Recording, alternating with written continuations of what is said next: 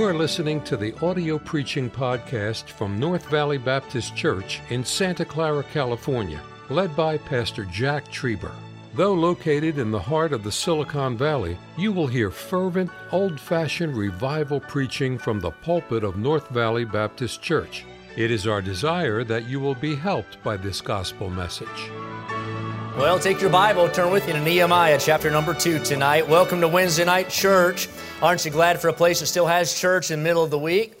And uh, here's some deep theology. The God who's God on Sunday, still God on Wednesday night. And I'm glad you're here tonight. Looking forward to what the Lord is going to do and appreciate that good song. And Jesus does. He outshines them all. He's better than whatever you stack him up against. He's better than whatever you compare him to. He always outshines whoever or whatever it is. And that's why we're here tonight to rally around him and thank God for Jesus. And I was talking to Brother Russ just now behind the uh, platform here and about teen soul winning. And they had a great afternoon. Uh, he was able to lead someone to the Lord, and so was Miss Jen as well. And that's a blessing, teen soul winning. And you know, folks get saved all the time. We might not always see it, but God is doing great things, and uh, thank God for that. Nehemiah chapter number two. I think tonight, I don't know if it'll be, uh, if, I, if I'll preach it all that good, but I think it could be maybe the most helpful message uh, that'll be preached in this series of messages out of Nehemiah. At least God used it greatly in my life as I studied it. And I want, I want you to look at it with me tonight. We'll read Nehemiah chapter 2, verse 1 through verse 8. And then we'll read verse number 18 together. You know the famous verse in Nehemiah, chapter number 6 and verse number 3, where Nehemiah responds and says, basically, says, I can't come down because I'm doing a, what's the next word? Two words, great work. And he is doing a great work. That's a great work. The size of it is great. The, uh, the reason he's doing the work is great. To rebuild the walls around Jerusalem is a great work. But tonight I want to preach for a little while on this thought the greatest work of all. Look with me at verse number one in chapter number two and see what the Bible says. And it came to pass in the month Nisan, in the 20th year of Artaxerxes the king, that wine was before him. And I took up the wine and gave it unto the king. Now I had not been before time sad in his presence. Wherefore the king said unto me, Why is thy countenance sad, seeing thou art not sick? This is nothing else but sorrow of heart. Then I was very sore afraid and said unto the king, Let the king live forever. Why should not my countenance be sad when the city, the place of my father's sepulchres, lieth waste, and the gates thereof are consumed with fire? Then the king said unto me, For what dost thou make request? So I prayed to the God of heaven. And I said unto the king, If it please the king, and if thy servant have found favor in thy sight, that thou wouldest send me unto Judah, unto the city of my father's sepulchres, that I may build it. And the king said unto me, the queen also sitting by him, For how long shall thy journey be, and when wilt thou return? So it pleased the king to send me, and I set him a time. Moreover, I said unto the king, If it please the king, let letters be given me to the governors beyond the river, that they may convey me over till I come into Judah. And a letter unto Asaph, the keeper of the king's forest, that he may give me timber to make beams for the gates of the palace which appertain to the house, and for the wall of the city, and for the house that I shall enter into. And the king granted me according to the good hand of God upon me. Look with me at verse number 18. In verse number 17, Nehemiah gives a report of what's happening without, a report of what's happening around him, a report of what's happening in the city. But in verse 18, he gives a little report of what's happening within him. It says in verse 18, Then I told them, Look at the phrase again of the hand of my God, which was good upon me.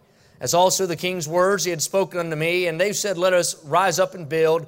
So they strengthened their hands for this good work. Nehemiah makes the statement in chapter 6 he's doing a great work. But I'm convinced that the great work of rebuilding the wall is not the greatest work that we see done in the book of Nehemiah much of the book of Nehemiah will be given to the work of rebuilding the wall. But I think more imperative, more of a necessity than the work that was going to be done without was the work that God first did within the life of Nehemiah. My concern for my Christian life and for yours and just for Christianity, and I'll mention it here in just a moment in the introduction, is that if we're not careful, we emphasize, pamper, exalt even that which is without, and sometimes neglect that work that God wants to do within. Now, I would never discourage you from wanting to do a work without. But I would try to encourage you to allow God to also do a work within. If there's one thing I know I want, and one thing I know I need, and one thing I know I pray for every day, it is this that the hand of God would be on my life. For a little while tonight, I want us to think on this thought the greatest work of all. It might not make sense to you right now, but I'm praying God will let it make sense to you by the end of the message. Let's pray. Lord, I pray for your power. I pray that you'd give us just a great night in church. Thank you for your faithful people. I pray for those in the tents and those in the cars as well that you would have free right of way to work, speak, and move in our heart. Lord, we know that you live inside of us by way of the Holy Spirit. I pray that we'd be in tune with you tonight. I pray you to help our church as we set out to do a great work for you. I pray that we'd be a church that you can do a great work within. In Jesus' name, amen. The modern example of Christianity given to our world must absolutely grieve the heart of God. There's so much pride, so much performance, so much flesh, and so little Holy Spirit. Have you ever taken a moment to just sit back and quietly consider mainstream Christianity and then consider how far off base from the Bible it is? I gave some time to thinking about that as I was on different airplanes and in a house uh, by myself for a few days last week. And I kind of felt like Jeremiah who sat and watched as they would pass by Jerusalem. And I kind of shook my head and thought, is it nothing to you, all who pass by? The spectrum runs from extreme formalism to extreme liberalism. And we hit all points in between. But the overall representation of Christ to our generation through the church or Christians at large, I believe, must grieve the heart of God. I want you to hear this statement. I believe God is equally as nauseated with dead fundamentalism as he is with vibrant liberalism. A lot of what we have to stand against today is the result of what the church has failed to stand for in the past. A weak and worldly church is the fertile soil that every bad thing in our society grows out of. Now, I'm not picking at any ministry tonight, and I'm not trying to shoot at anyone's preferences. But I'm talking about considering the large tent of Christianity today. And would you not agree it has to absolutely break the heart of God? Most of what we call church today is far adrift from Bible principle. There's very little reflection of New Christ- uh, Testament Christianity in any aspect of what goes on in many so called places of worship. We don't have to vote on it. And there's no reason to try to debate me about it because it's undeniably true. The average church in our hour is much more entertainment driven than it is spirit empowered. We have our finger on the pulse of the moment, but we're not checking for the heartbeat of God. I'm afraid God has been regulated to being nothing but a skin deep deity, and He's not allowed to venture any deeper. God made it plain to Samuel that the Lord seeth not as man seeth, for man looketh on the outward appearance, but the Lord looketh on the heart. But modern Christianity has become drunken with meeting the desires of the outward. For example, we've mocked the choir and exchanged it for a band that resembles something you'd see in the world. Or the other end of the spectrum is we sing an old hymn that would please God, but we sing it like we're at a funeral service. The old hymns used to be filled with doctrine and sung without show, but now the singing and the music behind it has to move the flesh and attract the world. We've traded out songs filled with good truths for songs that carnal people think have a good tune. Now we say it's our music, but that's the problem. It is our music. It's what we want and what we like. And hardly do we ask the question any longer is God pleased with our music? It seems like if it's not super liberal and sensual, it's overly orthodox and starchy. And can I say the Spirit of God is not in either one of those things? We've marketed our ministry to the point that you have to search long and hard to look at the flyer and find out if it's actually a church or a community organization. It looks more like a YMCA or a Goodwill or a political rally than it does a local church. Many churches are finding their model in Bloomberg, but not in the book of Acts. The name doesn't tell me it's a church. The people on the picture don't tell me it's a church. The emphasis of the flyer does not tell me it's a church. Everything on it looks really slick, but nothing on the website, the post, or the flyer looks very spiritual. They say, but that's what people want. They want this program, they want this attraction. But why aren't we asking God what He wants? God looks on the heart, but man is looking on the program. Preaching I mean, the Bible way of preaching has been attacked and critiqued to the point to where many so-called preachers are so ensnared by the fear of man they never get around to preaching. They criticize those who try to preach and never preach themselves because they're trying to keep a pat on the head and be pleasing to that crowd that would criticize them if they joined us and preached the Bible. They open their Bible and give the Word of God some token time in their service, but they never get around to actually preaching the book. Here's the problem they're for hire. They're bought and sold. They want to be liked and retweeted by everyone and never get around to helping anyone. Their only conviction is they don't think you got to talk about having convictions. They have no conviction on their dress, no conviction on drinking, no conviction on the Bible, no conviction on the title Baptist. They've traded out a declaration of Bible truth for these short secular style discourses. The trend of our days to tickle itching ears with teaching, but don't preach. The world doesn't like preaching's delivery. And you better believe it doesn't like what preaching delivers. But let me ask you this when did the preacher ever survey the world for how he was to handle the word of life in the pulpit? I don't see Elijah doing that. I don't see Peter doing that. I don't see John the Baptist doing that. I don't see Jesus doing that. And here's the issue all of this that we see evident in Christianity today is nothing more than the flesh's attempt to quench the convicting voice of the Holy Spirit and yet still give the appearance of being spiritual.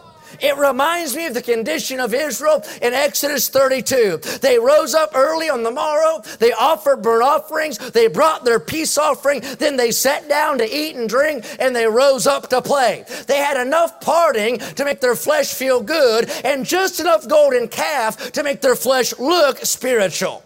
The world is going to hell and the church is running to the world. The world is at war with us and we'd set a play date with it.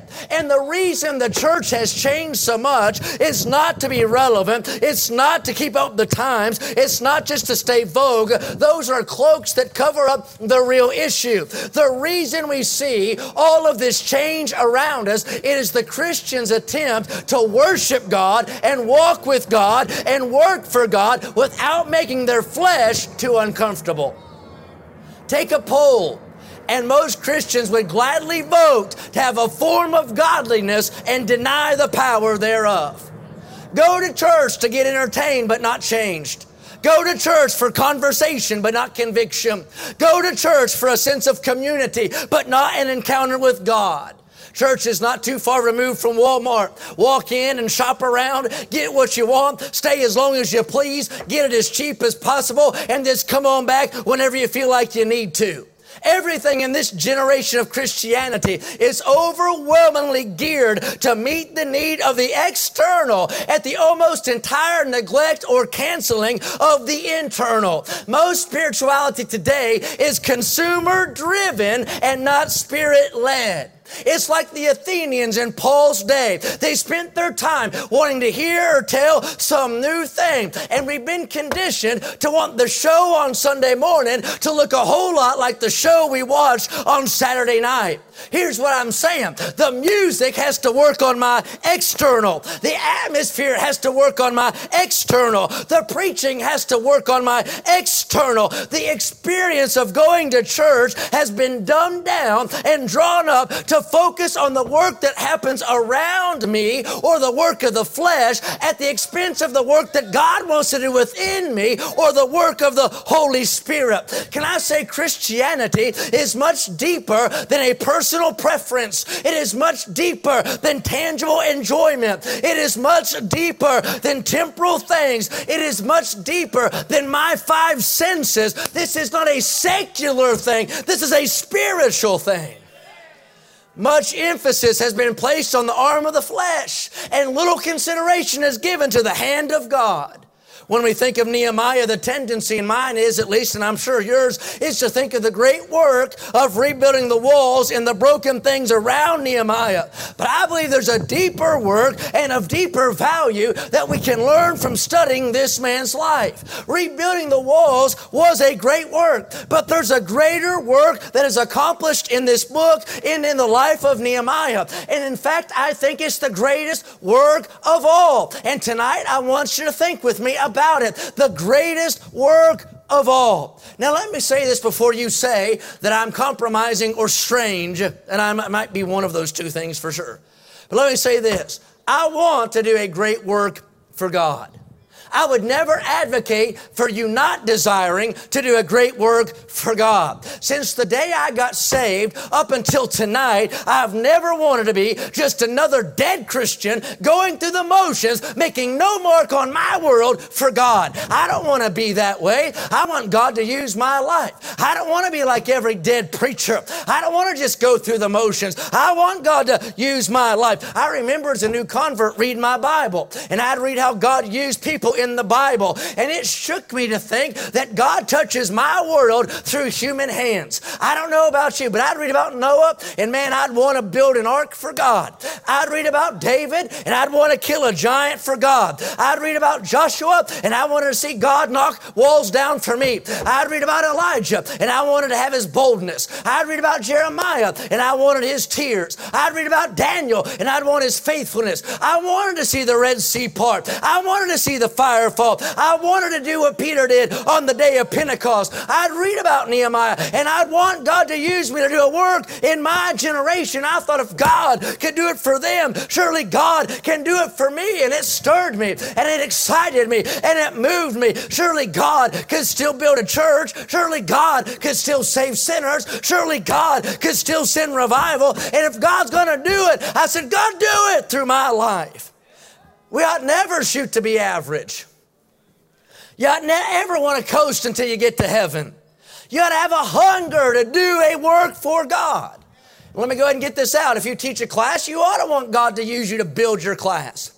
If you have a bus route, you ought to want God to use you to build your bus route. If you're a preacher, you ought to want God to use you to stir the hearts of those that you preach for. In Nehemiah 4 6, the Bible said they had a mind to work. And it's a good thing when God's people have that desire to do, do, do something for the glory of God. So don't miss what I'm saying. There is a great work to do, and God wants to use us to do a great work. But I believe there's a greater work than that work.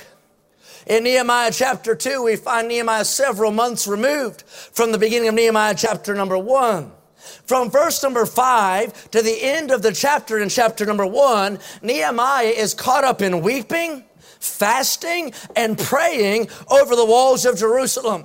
Now, can you imagine the physical and spiritual toll that that kind of toiling in spiritual work must have had on the life of Nehemiah? Nehemiah was broken and burdened over the circumstance of Jerusalem. Now, in chapter 2, Nehemiah enters the presence of the Persian king. It's very obvious that Nehemiah is not himself. The Bible said his countenance is sad. His disposition is down. His heart hung heavy in his breast like a stone. In verse number two, the king diagnoses Nehemiah's issue and he says, you can see it in your Bible, this is nothing else but sorrow of heart.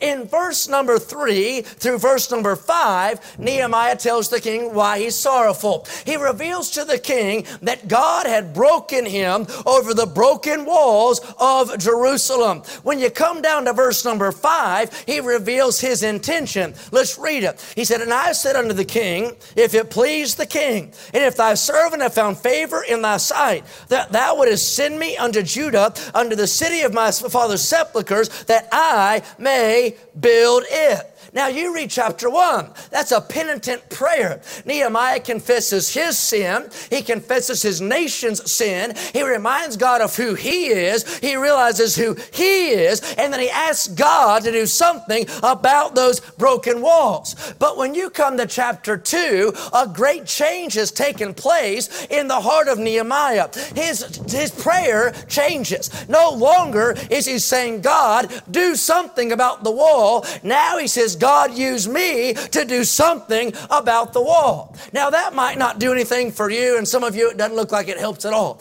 But that did something for me when I read that. When I saw Nehemiah transition from God help to uh, chapter 2, God let me help, I had to look into that and figure out what in the world happened in the heart of Nehemiah. Now, most of our preaching begins in chapter 2. We talk about Nehemiah's burden, Nehemiah's grit, Nehemiah's work ethic, Nehemiah's one to to do the will of God. And that makes for good preaching. I could preach tonight on you go out there, bless God, and win 100 souls to Christ. You take your bus route from 20 to 50. You grow your class from 20 to 30. And everybody'd shout me out, and you'd honk your horns until somebody told you not to honk your horns. But that's what we do. We'd have a time if I preached that kind of a message. But I believe there is something deeper that God wants us to see if we'd study the life of Nehemiah. I believe the greatest work being done is not the work of the wall. It's not the hewing of the stone. It's not the hanging of the gates. It's not the cutting of the timber. It is the work that God is going to do in the heart of that man to prepare him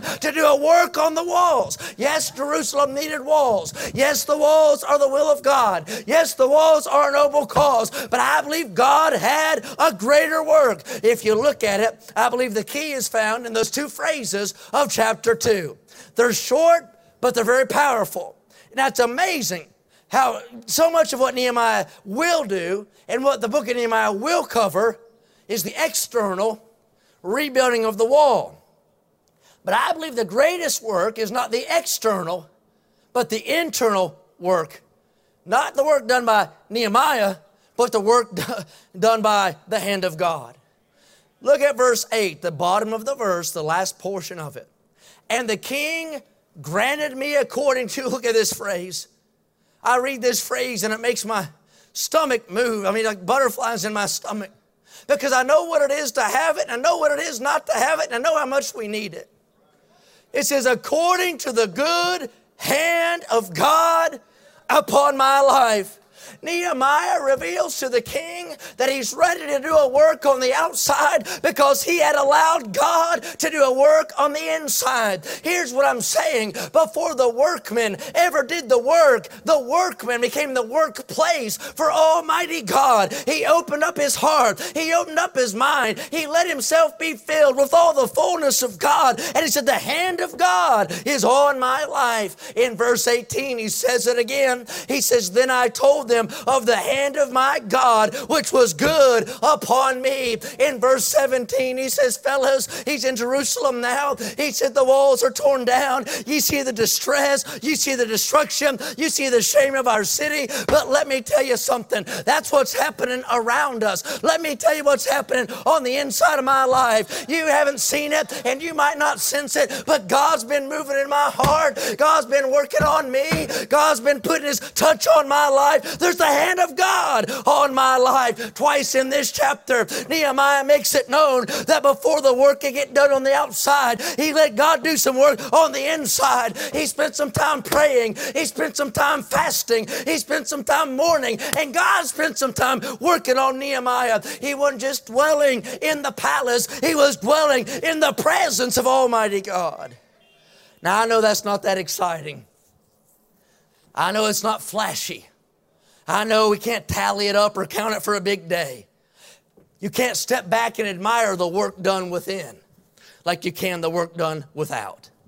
But I still believe the greatest work of all is not anything you'll ever do, but it's what you'll allow God to do in you. What qualified Nehemiah to be a workman? He wasn't a carpenter. What qualified Nehemiah? He wasn't a mason. What qualified Nehemiah? He wasn't a foreman. What qualified Nehemiah? He'd never been in construction. What qualified Nehemiah? He wasn't even used to holding a shovel. He was a cupbearer. I tell you what qualified Nehemiah to do a work for God. The hand of God was on his life. The reference to the hand of God on his life is like what we would say today God is really working in my life. Or maybe we'd say this the Holy Spirit is moving in my life. Nehemiah is a man that had been broken to the point that God could take his life and remake it into a vessel unto honor for his glory. Nehemiah needed more than elbow grease. Nehemiah needed more than character. Nehemiah needed more than grit and work ethic. He had to have the touch of God on his life. And praise God, he got it. In Persia, he got the touch of God. In captivity, he got the touch of God. Amidst all that paganism, he got the touch of God. He was in a secular place, but he was in such a spiritual place at the same time that God could touch his life. He said it in verse 8. He said it again in verse 18. He'd report and say this I'm ready to do a great work, not because I know how to use a trowel, not because I'm well trained with the sword, not because I have the tools to get the job done, but I know this the hand of God is unmistakably on my life. Now, we do have a great work to do for God. But I'll say it again. First, I believe, I believe God wants to do a great work in us. There's a great work to do. There are buses to run and classes to teach and a church to build. But please don't miss the fact that there's also a work God wants to be doing within. We have been so conditioned by modern Christianity to emphasize and pamper the outward that sometimes I believe we have no sense of what God wants to do inward. What we're involved in is bigger than any corporation. What we're big in is different than the Fortune 500 company. We're not a business like every other secular business in this city. We don't have to have what they have, and they don't need what we need. But I tell you, we need something they don't know anything about. You say, What are we missing? What do we need? What is it that makes the difference? It's the hand of God resting on the life of an individual. Yes, Nehemiah did a great work without, but don't miss it that God did a great work within. Nehemiah, before a stone was put in position, before a board was nailed in place, Nehemiah went under his own building project by the hand of God. I am for building buildings, and I'm for growing classes, and I'm for adding routes, and I'm for packing out the choir, and I'm for all those tangible things. But there's nothing more amazing than the realization that the hand of heaven is resting on your life. Nothing's greater than the touch of God so that you can go out and touch the world. Nehemiah said, God hand, God's hand's on my life. Ezra said, God's hand is on my life. David said, God's hand is on my life. Ezekiel said, God's hand is on my life. And I'm saying there's a greater work than Noah building the ark. And there's a greater work than killing Goliath. And there's a greater work than the walls of Jericho. You say, what can it be? There's a greater work. Noah, it's not the ark. It's what God did in Noah first. It's not killing Goliath. It's what God did in David first. It's not the wall. It's what God did in Joshua first. The greatest work is not the work of the flesh. It is the work of the Spirit of God in the heart of a man. Oh, I want the touch of God. I need the touch of God. Yes, there's a great work to do in the city, but there's a great work to do in our own heart. Jesus said to his followers, You'll do greater works than these.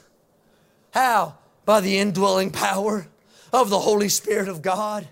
Jesus quoted Isaiah and said, The Spirit of the Lord God is upon me, for hath anointed me to preach. There'd be no Moses had there not first been a hand of God in the life of Moses. There'd have been no Abraham had there not first been the hand of God heavy on the life of Abraham. There'd been no Paul had there not been the touch or hand of God on the life of Paul. When you and I got born again, can I say it was more than a decision at an altar? It was a revolution, it was a regeneration, it was a new creature born born into a new family. The Holy Spirit of God birthed you into the family of God. But He didn't just birth you and leave you, He came in to stay. And here tonight, if you're saved, you are indwelled and inhabited by the Holy Ghost of God. You're His tabernacle, you're His house, you're His dwelling place. The Bible says you're not your own, you're bought with a price. You're the temple of the Holy Ghost. I'm crucified with Christ. Nevertheless, I live, yet not I, but Christ liveth in me. What is that Christ in me? The hope of glory is the Holy Ghost of God. Can I say that? That's what makes the difference. That's what it's all about. This isn't a secular thing. It's not like watching a basketball game. It's not like attending a movie. It's not like going to a concert. This is a deeper thing, a spiritual thing. And there's a Holy Spirit that wants to work in your life. The hand of God. The Holy Spirit's what makes Christianity effective. The Holy Spirit's what makes me pleasing to God. The Holy Spirit's what makes my work uh, have some fruit. He's our teacher. He's our guide. He's our comforter. He empowers me to do the will of God. He conforms me into the image of Christ. Pharaoh built an empire, but he didn't have the inward work. Nebuchadnezzar had a bunch of followers, but didn't have that inward work. The false prophets of Baal had zeal, but didn't have that inward work. It takes oil to make a car go. It takes a breeze to make a kite fly. It takes the Holy Spirit to make your Christian life effective.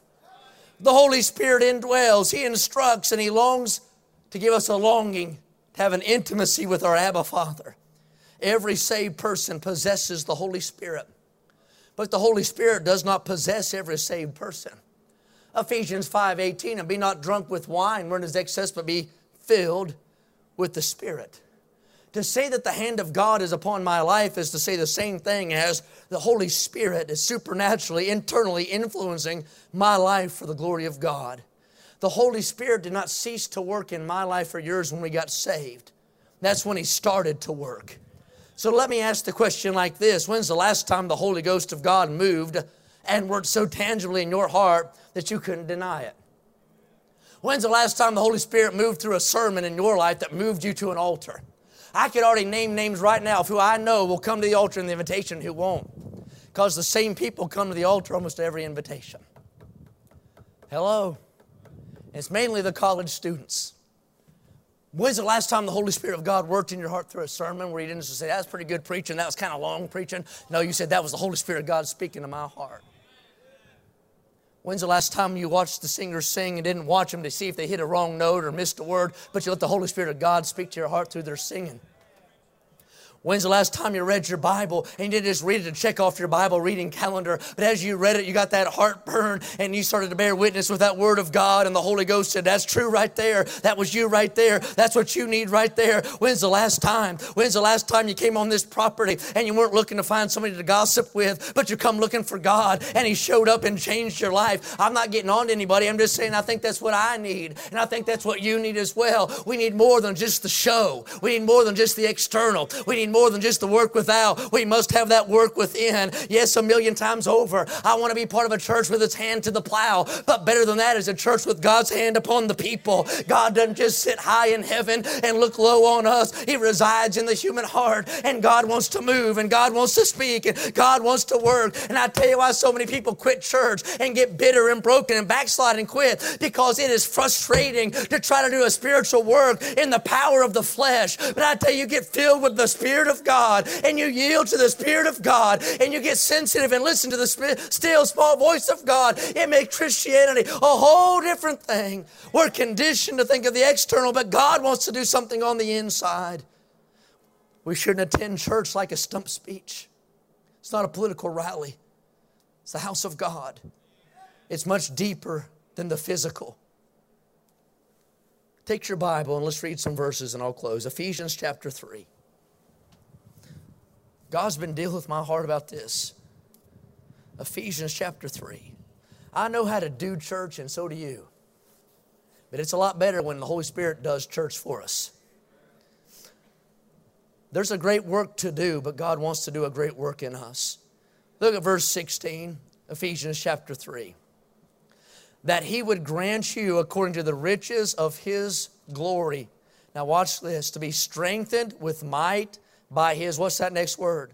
Spirit in the inner man, that Christ may dwell in your hearts by faith. That ye being rooted and grounded in love. I don't know about you, but that's the kind of church I want to go to. That's the kind of people I want to work with. That's the kind of family I want to have. That's the kind of folks I want to pal around with. Verse 18, may be able to comprehend. This is why we need to be spirit filled because when you get spirit filled, you have some discernment. Whenever you get spirit filled, you have some understanding. When you get spirit filled, God is seen in a whole new light. He said that you may be able to understand with all the saints what is the, uh, the breadth and length and depth and height and to know the love. Can I say this is what it's all about? To know the love of Christ, which passeth knowledge. He says, You'll know something you can't know without being filled with the Spirit. You'll learn something you can't learn from a school textbook. You'll get something you can't get off the internet when you strengthen that inner man by the Holy Spirit of God. You get to know Jesus a little bit better and you understand His love. You understand the length and the height and the breadth. Jesus said, Abide in me and I in you. You say, What's that mean? It's like the illustration where a man filled a a glass bottle with seawater and then he took it threw it in the ocean. He said, That's what it means the sea in the bottle and the bottle in the sea. Can I say that's what it is when you get filled with the Spirit of God? It's Christ in me and me in Christ, and it revolutionizes everything about Christianity. Back in the days before refrigeration, they would pack ice in an ice house. And they'd pack that ice, blocks of ice from streams they would gather in hay to keep it from melting. A man working in that ice house, the warehouse, I read the illustration, lost his watch. The man looked frantically for it, but they couldn't find it. They went to lunch. In the stillness of the lunch hour, a little boy snuck into that ice house. He crawled in the center and just laid down. As he laid still, he heard the watch ticking. And he went and picked it up and delivered to the man. He said, How'd you find the watch? He said, While you were at lunch, I went in there and just got real still and listened for it. Said, I could hear it, and I found it.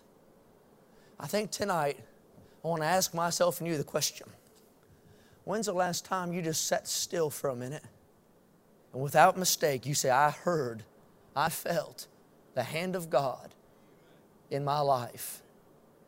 That is what makes the difference. More than everything else that we have, all this is extra. The power of God is the essential. We must have it. Yes, there's walls to be built, but there might be some things that need to be built in me first. And I wonder when's the last time the Spirit of God moved in your life. I'm going to pray, the altar be open. But that's the greatest work of all. God's interested in building a church, but how does He do that? Through building Christians.